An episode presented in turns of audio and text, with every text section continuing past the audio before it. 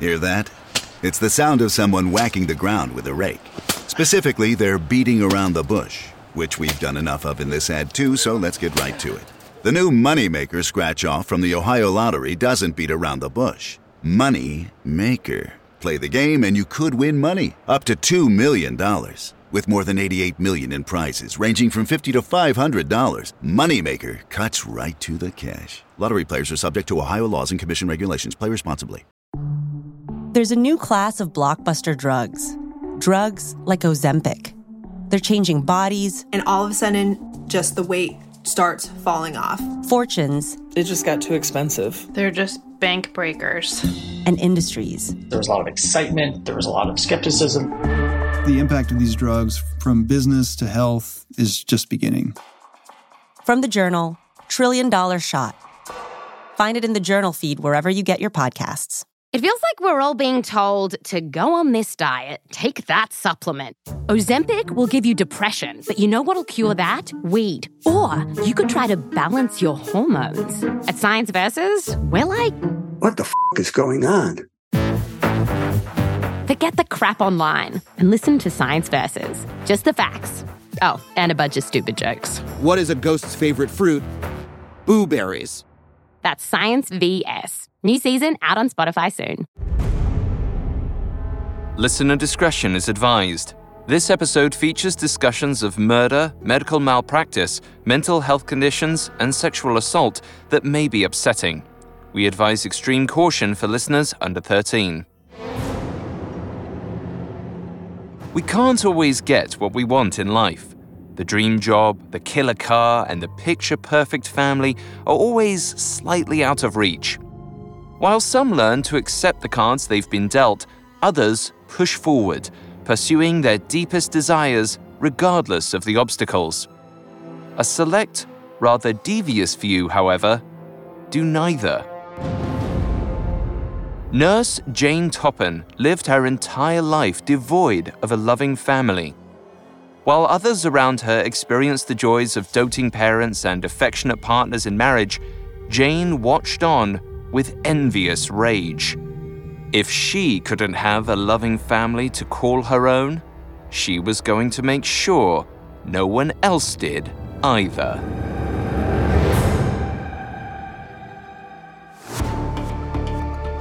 This is Medical Murders, a Parcast original.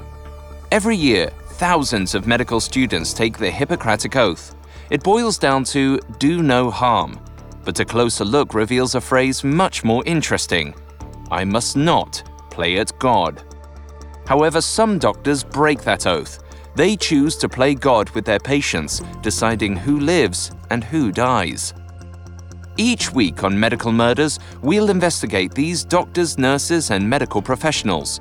We'll explore the specifics of how medical killers operate not just on their patients, but within their own minds, examining the psychology and neurology behind heartless medical killers. I'm Alastair Murden, and I'm joined by Dr. David Kipper, MD. Hi, everyone. This is Dr. Kipper. I'm very excited to be here because today's episode features a nurse as our serial killer, and I've known a lot of tough nurses. You can find episodes of Medical Murders and all other Parcast originals for free on Spotify or wherever you listen to podcasts. To stream Medical Murders for free on Spotify, just open the app and type Medical Murders in the search bar. This is our first episode on Nurse Jane Toppan, one of America's first female serial killers. During her 15 year career, Jane preyed on the sickly. Instead of providing her patients with top notch care, she poisoned her unsuspecting victims. While she confessed to committing 31 murders between 1880 and 1901, her exact death count is believed to be well over 100. Today, we'll examine Jane's tragic childhood, her devious years in nursing school, and how, despite her poisonous proclivities, she became a highly recommended private nurse in eastern Massachusetts. Next time, we'll follow Jane's trail of compulsive murders that led to her ultimate downfall. All this and more coming up. Stay with us. 36 year old Amelia Phinney thought it was a nightmare. There was no other explanation. Why else would a mysterious woman lay beside her briefly paralyzed body and shower her with kisses? To her best recollection, she'd been treated for a uterine ulcer and administered some kind of bitter medicine to ease the pain. But now, Amelia found herself assaulted. Even while dozing in and out of consciousness, Amelia could sense something was wrong. She could feel the woman palpitate with sexual pleasure as she slowly removed Amelia's covers and took comfort beside the recovering patient in bed. Amelia could also feel the cold glass cup pressed up against her lips as the woman urged her to drink just a little more.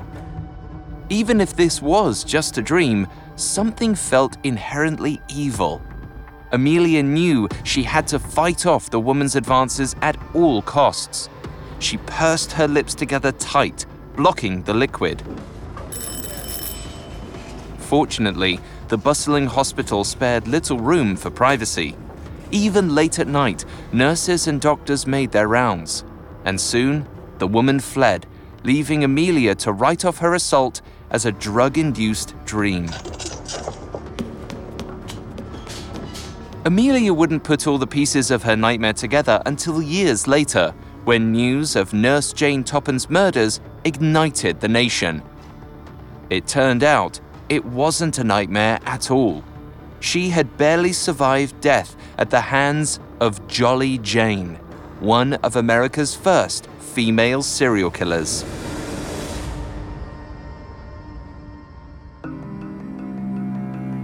Jolly Jane Toppan wasn't born a hardened murderer. Like most serial killers, a series of tragic circumstances corrupted her to the marrow. Born around 1857 to an Irish couple in Boston, Massachusetts, Jane was dealt a very bad hand in life. At the time, Irish Catholic immigrants were viewed as second class citizens who had sailed across the seas to leech off the American dream.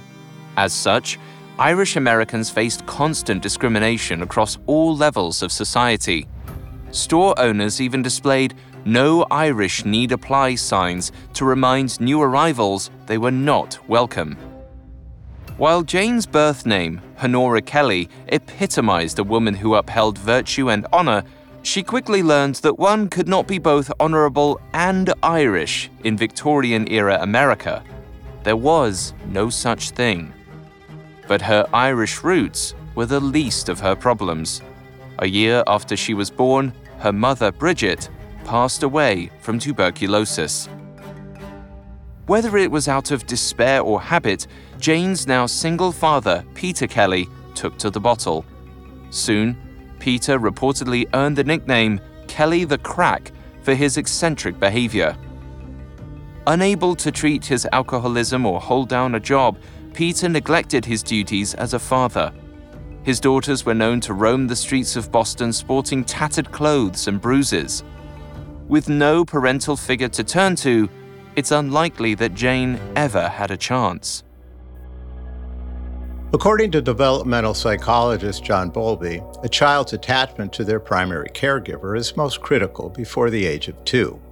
In essence, attachment is a natural process, spurred by the release of oxytocin in a parent or caregiver's brain, a hormone that literally promotes feelings of love and affection. Infants absolutely get the same burst of oxytocin from their brain. Oxytocin is a hormone that's automatically inscribed into the brain, but if you're not getting the affection or attention during those first two years, your brain's not going to release the oxytocin. The biggest long term effect of not having this attachment is for people as they grow up to not be able to access empathy. This was a major bullet point of Bowlby's maternal deprivation hypothesis, which connected caregiving disruptions in this two year attachment period to long term social and cognitive problems. These disruptions include things like emotional neglect and physical abuse, and some of the lasting consequences Bowlby listed are delinquency, reduced intelligence, depression, and aggressive behavior.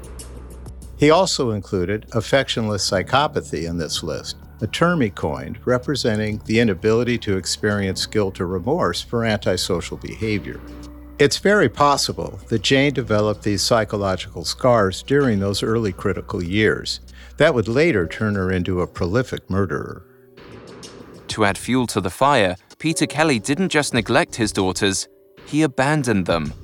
In 1863, he surrendered his parental rights to six year old Honora and her eight year old sister, Delia Josephine. The Kelly girls were now wards of the Boston Female Asylum. As for their father, Peter, he continued his torrid affair with alcohol until the very end of his life. Although unverified, stories were told of how Kelly the Crack had completely lost his mind and sewn his eyelids together. And Jane's older sister, Delia Josephine, would eventually fall victim to alcoholism as well. Many mental health conditions are largely inherited through our genetics which explains why some of these disorders run in a family. Take, for example, the variation in the ADH1B and ALDH2 genes. These two genes are directly related to alcohol metabolism, and abnormalities with them there are now known to be the strongest ties to a risk for becoming an alcoholic. If you have the gene that allows metabolism to slow down, then you're not going to want to become an alcoholic because you're too uncomfortable with just a small amount of alcoholism.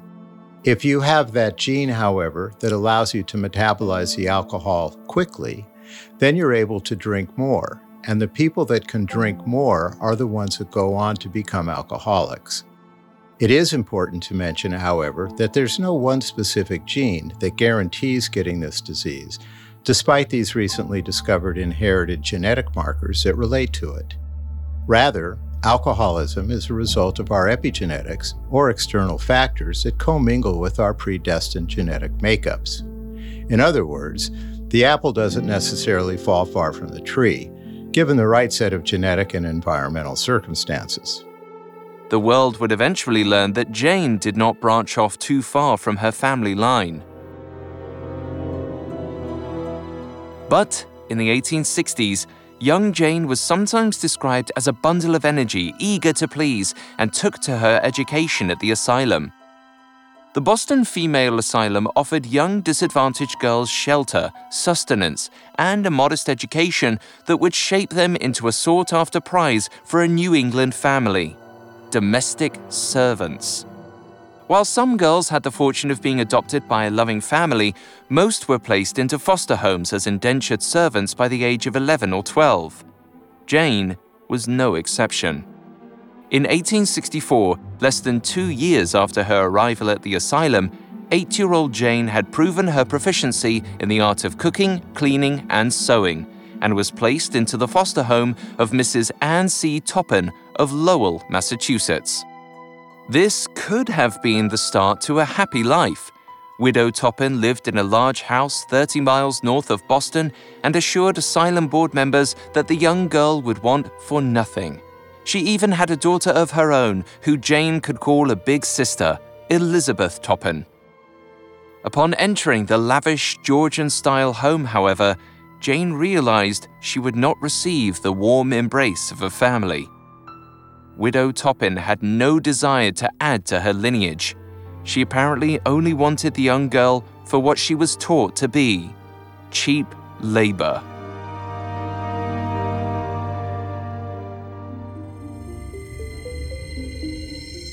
For the next 10 years, Jane lived as an indentured servant to the Toppan family, taking on all of the menial labor required to run a household. While Widow Toppan doted on her daughter Elizabeth with love and compassion, she criticized and punished Jane for any misdeeds. To make matters worse, Widow Toppan allegedly humiliated Jane for her Irish roots, further damaging the young girl's self worth. Although Jane was never formally adopted, she severed all ties to her Irish beginnings by relinquishing her given name, Honora Kelly, and taking on her now infamous alias, Jane Toppan. But a new name wasn't enough. She wanted a new life story. Coming up, Jane finds a poisonous purpose. Hi, listeners. I'm so excited to introduce you to the newest Spotify original from Parcast called Blind Dating. Hosted by YouTuber Tara Michelle, Blind Dating is a fun twist on a classic setup. Strangers are introduced, conversation commences, and sparks either fly or fizzle. But here's the catch our hopeful singles have to choose their match before ever seeing their face. And once they've picked their potential date, we turn the cameras on, and then it's either butterflies or goodbyes. Blind Dating airs weekly with new episodes every Wednesday. You can find and follow Blind Dating free on Spotify or wherever you get your podcasts. Hey, it's Kaley Cuoco for Priceline. Ready to go to your happy place for a happy price? Well, why didn't you say so? Just download the Priceline app right now and save up to 60% on hotels. So, whether it's Cousin Kevin's Kazoo concert in Kansas City, go Kevin, or Becky's Bachelorette Bash in Bermuda, you never have to miss a trip ever again. So, download the Priceline app today. Your savings are waiting. Go to your happy place for a happy price. Go to your happy price, Priceline. Now, back to the story. By all accounts, Jane Toppan's adolescence was heartbreaking. After she was abandoned by her unstable father, eight year old Jane found herself in the indentured servitude of the widowed Anne Toppan. While Widow Toppan provided Jane with room, board, and continued access to education, she also shamed the young girl for her sordid upbringing. And soon enough, it seems that Jane might have resented her true identity. So in school, Jane rewrote the story of her life. Her alcoholic and abusive father was now a respectable world traveler. Her non existent brother had received a medal from the president. And her prostitute sister was so beautiful, she bewitched an English lord. While most students clung to Jane's fantastical tales like bees to honey, others saw them for what they were flat out lies. But her tales of grandeur were nothing compared to the salacious rumors she spread about those who challenged her. After weathering years of Widow Toppan's cruelty, Jane also knew how to leave a venomous sting. Despite her charismatic charm and work ethic, Jane was unable to elevate her status after turning 18 when she was released from her indentured servitude. Jane remained in the Toppan residence for another 10 years, now working under a different title housekeeper. During the greater part of her 20s, Jane ached with envy as her foster sister Elizabeth experienced the charmed life that she was never allowed to have. While Jane was scolded to mop the floors and launder clothes, Elizabeth was advised to relax. While Jane managed the added housework following Widow Toppan's death, Elizabeth received the entire Toppan fortune. And while Jane could only read of romance in her favorite novels, Elizabeth captivated the heart of Oramel Brigham, a well respected deacon and depot master. Even worse, Elizabeth was completely unaware of Jane's deep rooted resentment. Unlike her mother, Elizabeth had always attempted to treat her foster sister with kindness. Despite that, by the time Jane turned 28, she had had enough. Jane left the Toppan family home, determined to make something of her life. With no family or fortune to rely on, Jane knew she needed to be practical. More importantly, she needed a job that would give her a semblance of power and respect. So, in 1887, 30 year old Jane enrolled in the nursing school at the Cambridge Hospital of Massachusetts. Nursing was far from a glamorous profession. Cambridge nursing students were required to take on an intensive workload, all while taking classes in preparation for a final exam. Students spent the entirety of their program on the hospital grounds and were subject to strict, uncompromising rules. While many students struggled to manage their schedules, Jane made it look easy. She maintained her charismatic charm all while cleaning the bedpans of disgruntled patients. It may be because she'd cooked, cleaned, and taken care of people for the greater part of her life and was used to it. Or perhaps it was a facade, like the lies she told in school. Whatever the case, Jane bewitched many members of the Cambridge Hospital staff, as well as her patients, with her intoxicating personality. And soon, the popular and portly nurse earned the nickname Jolly Jane. For the first time in her life, Jane received tastes of love and admiration. Perhaps this education is what enabled Jane to embark on her murderous path. As nursing students received comprehensive training on medication and dosages, Jane began to understand the raw power the role yielded. The lives of her patients were in her hands, and she soon began to take advantage. Author Harold Schechter writes that when a patient she liked was well enough to leave, Jane would administer small doses of medication that would make them feel worse. Not seriously ill, just sick enough to remain in the hospital for an extra week or so. Jane not only nursed her patients with her larger than life personality, she also administered extra doses of medication. Over time, Jane would use these same techniques on the patients she most detested, but with deadlier consequences. While her exact death count is unknown, it's believed that Jane's first victims were Cambridge Hospital patients. Given the relatively rudimentary medical practices of the Victorian era, however, hospital patients frequently died under physician care. As such, Jane's first murders likely went wholly unnoticed and unaccounted for during her years of training.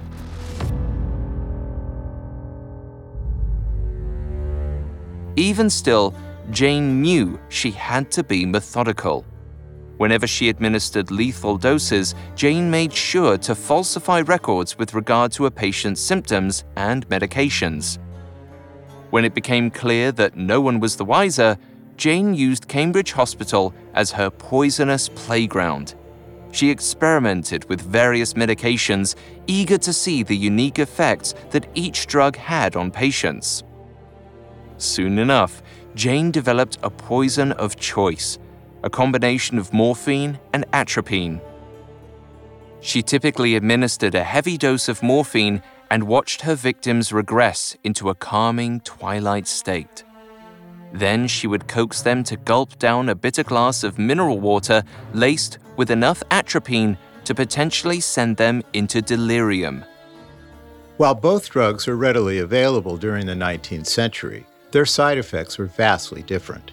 Atropine is a drug commonly used to treat certain nerve and pesticide poisonings, dry up the body's secretions, and reverse a dangerous bradycardia, which is a very slow heart rate. It works by blocking the parasympathetic nervous system's influence on the heart, which is a part of the nervous system that slows critical autonomic functions like our breathing and heart rate. If administered in excess, atropine can cause hallucinations and delirium, in addition to heart palpitations and coma, which can lead to death. The combination of morphine and atropine would heighten the likelihood and severity of these side effects, and at the right doses, have life threatening consequences. While morphine slows respiration, atropine increases heart rate, complicating the life sustaining interaction between the respiratory and cardiovascular systems. As such, a decrease in the blood's oxygen levels, combined with a rapid heart rate, can create irreversible and sometimes deadly tissue damage throughout the body. The simultaneous use of these medications would also muddy any toxicology report. And by mixing these highly potent medications, Jane made it nearly impossible to diagnose her victims' deaths. And so the meticulous nurse found her favorite blend of medications to conceal her crimes. To further avoid detection, Jane frequently dispensed her poisons in a glass of Hunyadi mineral water. The extremely popular and rather bitter tasting beverage was marketed as a general cure all for digestive issues. While unsuspecting patients believed they were receiving first rate care, Jane was simply masking the bitter taste of poison. In 1887, during her first year at Cambridge, Jane offered a poisonous concoction to one of her first known victims, Amelia Phinney. Soon after ingesting the bitter medicine, 36 year old Amelia began to slip in and out of consciousness. In moments of clarity, she recalled that a mysterious woman, later known to be Jane, sprawled beside her in bed and showered her with kisses. But Jane wasn't in pursuit of erotic foreplay alone. She was also hoping to reach a deadly climax. Jane derived a sexual thrill from watching people die. When Jane sensed Amelia nearing her end, she forced open Amelia's heavy eyelids and gazed into her eyes, almost as though she wanted to see Amelia's soul depart her body. Luckily for Amelia, someone interrupted Jane's late night attack, and Amelia only consumed a small quantity of the poison. As she awoke the next morning to friendly faces, she chalked the whole experience up to a very peculiar dream. Jane wasn't suspected of malice or sexual assault. Although Jane managed to keep her poisonous inclination secret, she continued to cause trouble among her peers. Just as she had done in high school, Jane spread vicious lies about other nursing students. Fortunately for Jane, she had secured the favor of her Cambridge supervisors and was recommended to Massachusetts General Hospital to further her education in 1888. Now attending one of the most prestigious nursing programs in the nation, Jane felt untouchable. But even though she gained the trust of renowned doctors and respectable families, she also developed a long list of enemies at Massachusetts General. As such, she continued her pernicious ways, spreading rumor after rumor about any nurse who rubbed her the wrong way. In 1890, Jane got a healthy dose of her own bitter medicine. Someone ratted on Jane for leaving the medical ward without approval. As the nursing students were subjected to a strict code of conduct, Jane was immediately kicked out of the program. For a nurse to be dismissed from nursing school would require several complicated problems uh, that were more personality oriented, but it's very uncommon for nurses to be let go from their programs. In order to become a registered nurse or get an RN degree, one must complete an accredited registered nursing program that combines coursework with hands on clinical training. This training, in turn, prepares future nurses for their licensing exam a national examination for all RNs, a test that currently has a passage rate of about 75%. In addition to passing this exam and gaining state accreditation, registered nurses are required to complete ongoing education to maintain their licenses. Clearly, becoming a nurse and maintaining a nursing career has never been easy. It's not something that everyone's cut out for. Whether or not Massachusetts General Hospital thought her fit to be a nurse, Jane remained unbothered. She simply packed her bags and, after briefly working as a private nurse, returned to Cambridge Hospital in the fall of 1890.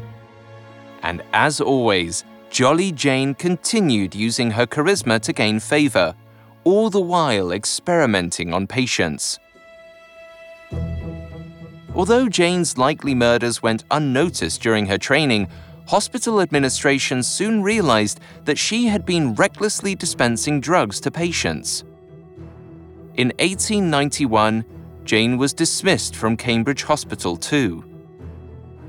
Despite four years of nursing school, Jane never received her nursing license. But at that point, she had proven her competency to some of the best physicians in the country. She didn't need a license, she had credibility. It was only a matter of time before Jane would become a highly recommended private nurse in eastern Massachusetts. Up next, Jane preys on those closest to her. Now, back to the story. When she was dismissed from her second nursing school program, 34 year old Jolly Jane Toppan remained unruffled. By 1891, she had already developed the skills and reputation to start a successful career as a private nurse. In the late 19th century, some private nurses were making higher wages than their in hospital counterparts. Of course, the hours were long and the work was exhaustive, but a private nurse potentially had the freedom of picking and choosing her clients. Or, for someone like Jane, picking and choosing her victims. Practicing at a patient's home requires a certain bedside manner, finesse, and a likability factor that can seldom be taught. I think Jane Toppan was a perfect fit for working in people's homes. And this is because she learned early on, in order to have relationships, she had to be the most charming version of herself. What she was lacking was the empathy to actually back it up. While hospital nurses can theoretically clock out whenever their shift is over, private in home nurses must provide care and vigilance around the clock. In tandem with a physician, Home nurses commonly treat geriatric patients, people with debilitating illnesses, recently discharged hospital and surgical patients, and those detoxifying from addictive drugs. This kind of work requires great patience and a caring disposition. It takes a special type of person to be a private in home nurse. Jane Toppan was perfect for this job. Although she never had a real family of her own, she was now paid to take care of the loved ones of the most reputable families in Massachusetts. Essentially, she could carve out a role as part of the family, though poisoning these families would be much more difficult. While a nursing student in training, Jane had access to a well stocked supply room.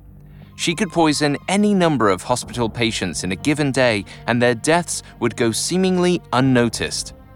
But now, she might only see one client at a time.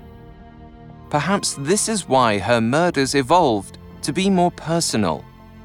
Jolly Jane couldn't poison all of her patients, her reputation and livelihood was on the line.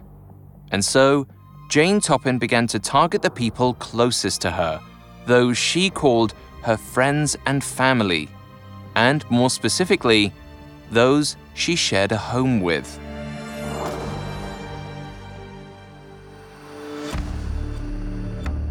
In the early 1890s, landlords Israel and Lovey Dunham grew fond of their tenant, Nurse Jane.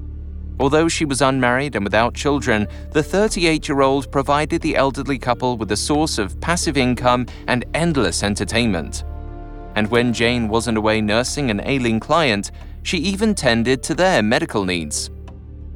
However, in May of 1895, Jane grew weary of 77 year old Israel Dunham and poisoned him. According to author Harold Schechter, the acting physician attributed Dunham's death to heart failure brought on by a strangulated hernia. A strangulated hernia is a hernia that cuts off blood flow to the abdomen, specifically to the intestines and other abdominal organs and tissues. This happens when a portion of the small intestine pushes through a weak spot in the muscle wall of the abdomen. The surrounding muscle then squeezes the herniated bowel, which inhibits blood flow and circulation to this protruding portion of the intestine. A strangulated hernia can only go unnoticed for a short time because the symptoms that it produces are severe and the pain is unbelievably difficult, and medical attention is usually sought immediately. In rare cases, a strangulated hernia can ultimately lead to heart failure by increasing edema or swelling in the tissues throughout the body, including the heart. This swelling can compromise the heart's circulation, which limits its ability to receive oxygen. This causes the heart muscles to fail, rendering it unable to pump blood to the vital organs. Interestingly, this mechanism of death is similar to what results from combining morphine and atropine, as the heart ultimately stops functioning due to a lack of circulation. Considering Dunham's old age, there was little reason to suspect any foul play. As such, when his wife, Lovey Dunham, met the same fate two years later, no one considered that Jane had poisoned both of her landlords.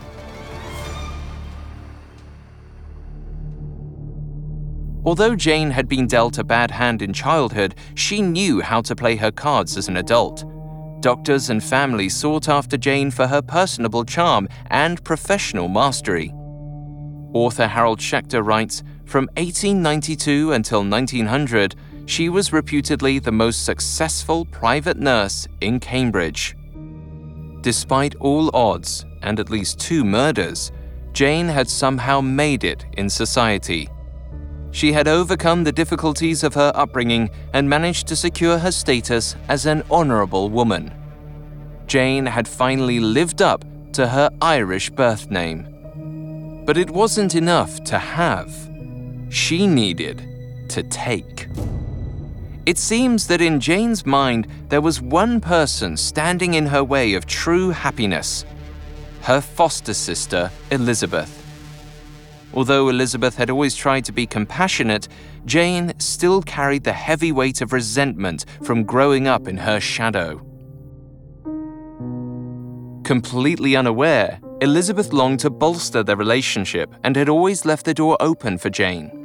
So, when 42 year old Jane invited Elizabeth to vacation with her on the beaches of Cape Cod, Elizabeth accepted. Even her doting husband, Oramel Brigham, encouraged Elizabeth to go. Elizabeth had been battling bouts of depression, and Oramel hoped that Jolly Jane would lift her spirits. So, in late August of 1899, Elizabeth Brigham made the trip to the seashores of Cataumet, Massachusetts. Although the nearly 100 mile journey was taxing, Elizabeth managed to find her footing. On August 26th, the two foster sisters enjoyed an idyllic day at the beach soaking up the sun's rays while nibbling on saltwater taffy. Elizabeth seemed happy in the company of her foster sister. Perhaps Oramel was right. A few days' respite was exactly what she needed. Upon returning to their rental cottage, however, Elizabeth felt unwell. Jane likely sprang to action and offered her a bitter tasting beverage to quell her pain. But it was no painkiller. Jane had reportedly dissolved three tablets of strychnine into a glass of mineral water. Just like morphine and atropine, strychnine causes seriously fatal and potentially painful reactions upon its victims. And Jane loved to watch them suffer. Jane derived immense satisfaction in Elizabeth's agony. She infamously described her sister's last night on Earth. I held her in my arms and watched with delight as she gasped her life out. As Elizabeth's symptoms grew worse overnight, Jane was sure to notify the local physician. She even parlayed the unfortunate news to her brother in law, Oramel. When Oramel arrived at the Cataumet cottage on August 28th, his beloved wife was nearing her end he watched helplessly as his Elizabeth died. Her cause of death was listed as a stroke of apoplexy. Stroke of apoplexy is actually a dated term for what we now simply call a stroke. In fact, the word apoplexy has origins in ancient Greece, translating approximately to struck down with violence, and refers to a sudden loss of consciousness and paralysis of various parts of the body. A stroke occurs when the blood supply to a part of the brain is cut off, preventing inadequate delivery of oxygen and nutrients.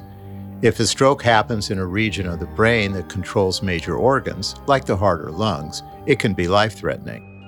Some common symptoms associated with a deadly stroke are headache, loss of speech, muscle spasms, pain, and paralysis.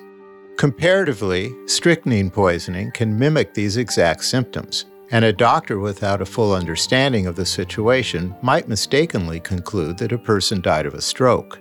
Without an autopsy, it could be nearly impossible to tell the difference between these two causes of death, and it's highly unlikely that Oramel Brigham noticed anything odd about his wife's passing. Even after his wife died, he too tried to maintain a good relationship with Jane. Before Oramel Brigham returned home a widower, Jane revealed that Elizabeth had willed her gold watch to Jane. Touched by his wife's charity, Oramel fulfilled Elizabeth's dying wish. Even in death, Jane wanted to take all she could from her foster sister. And that included her husband. Ever calculating, Jane was sure to depart from her brother in law on good terms. She would be back again to lay claim on the only thing Elizabeth had left in this world.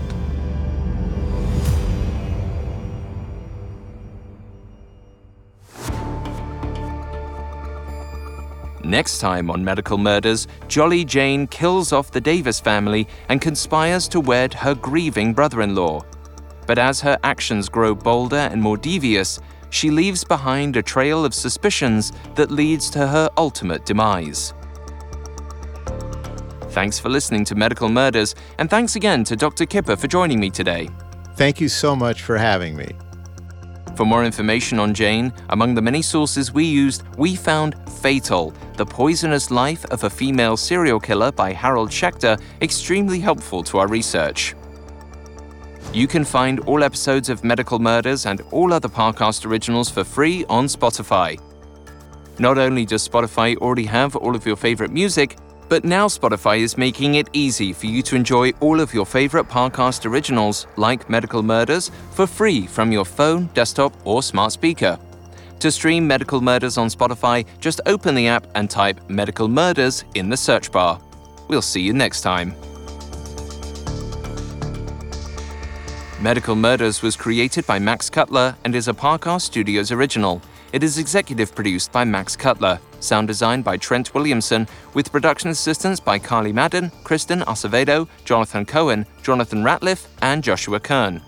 This episode of Medical Murders was written by Jane O, with writing assistance by Andrew Messer and stars David Kipper and Alastair Murden.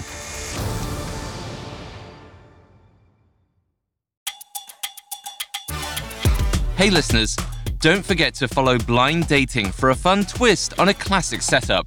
YouTuber and host Tara Michelle can't wait to help hopeful singles meet their match. Search Blind Dating and follow free on Spotify or wherever you get your podcasts.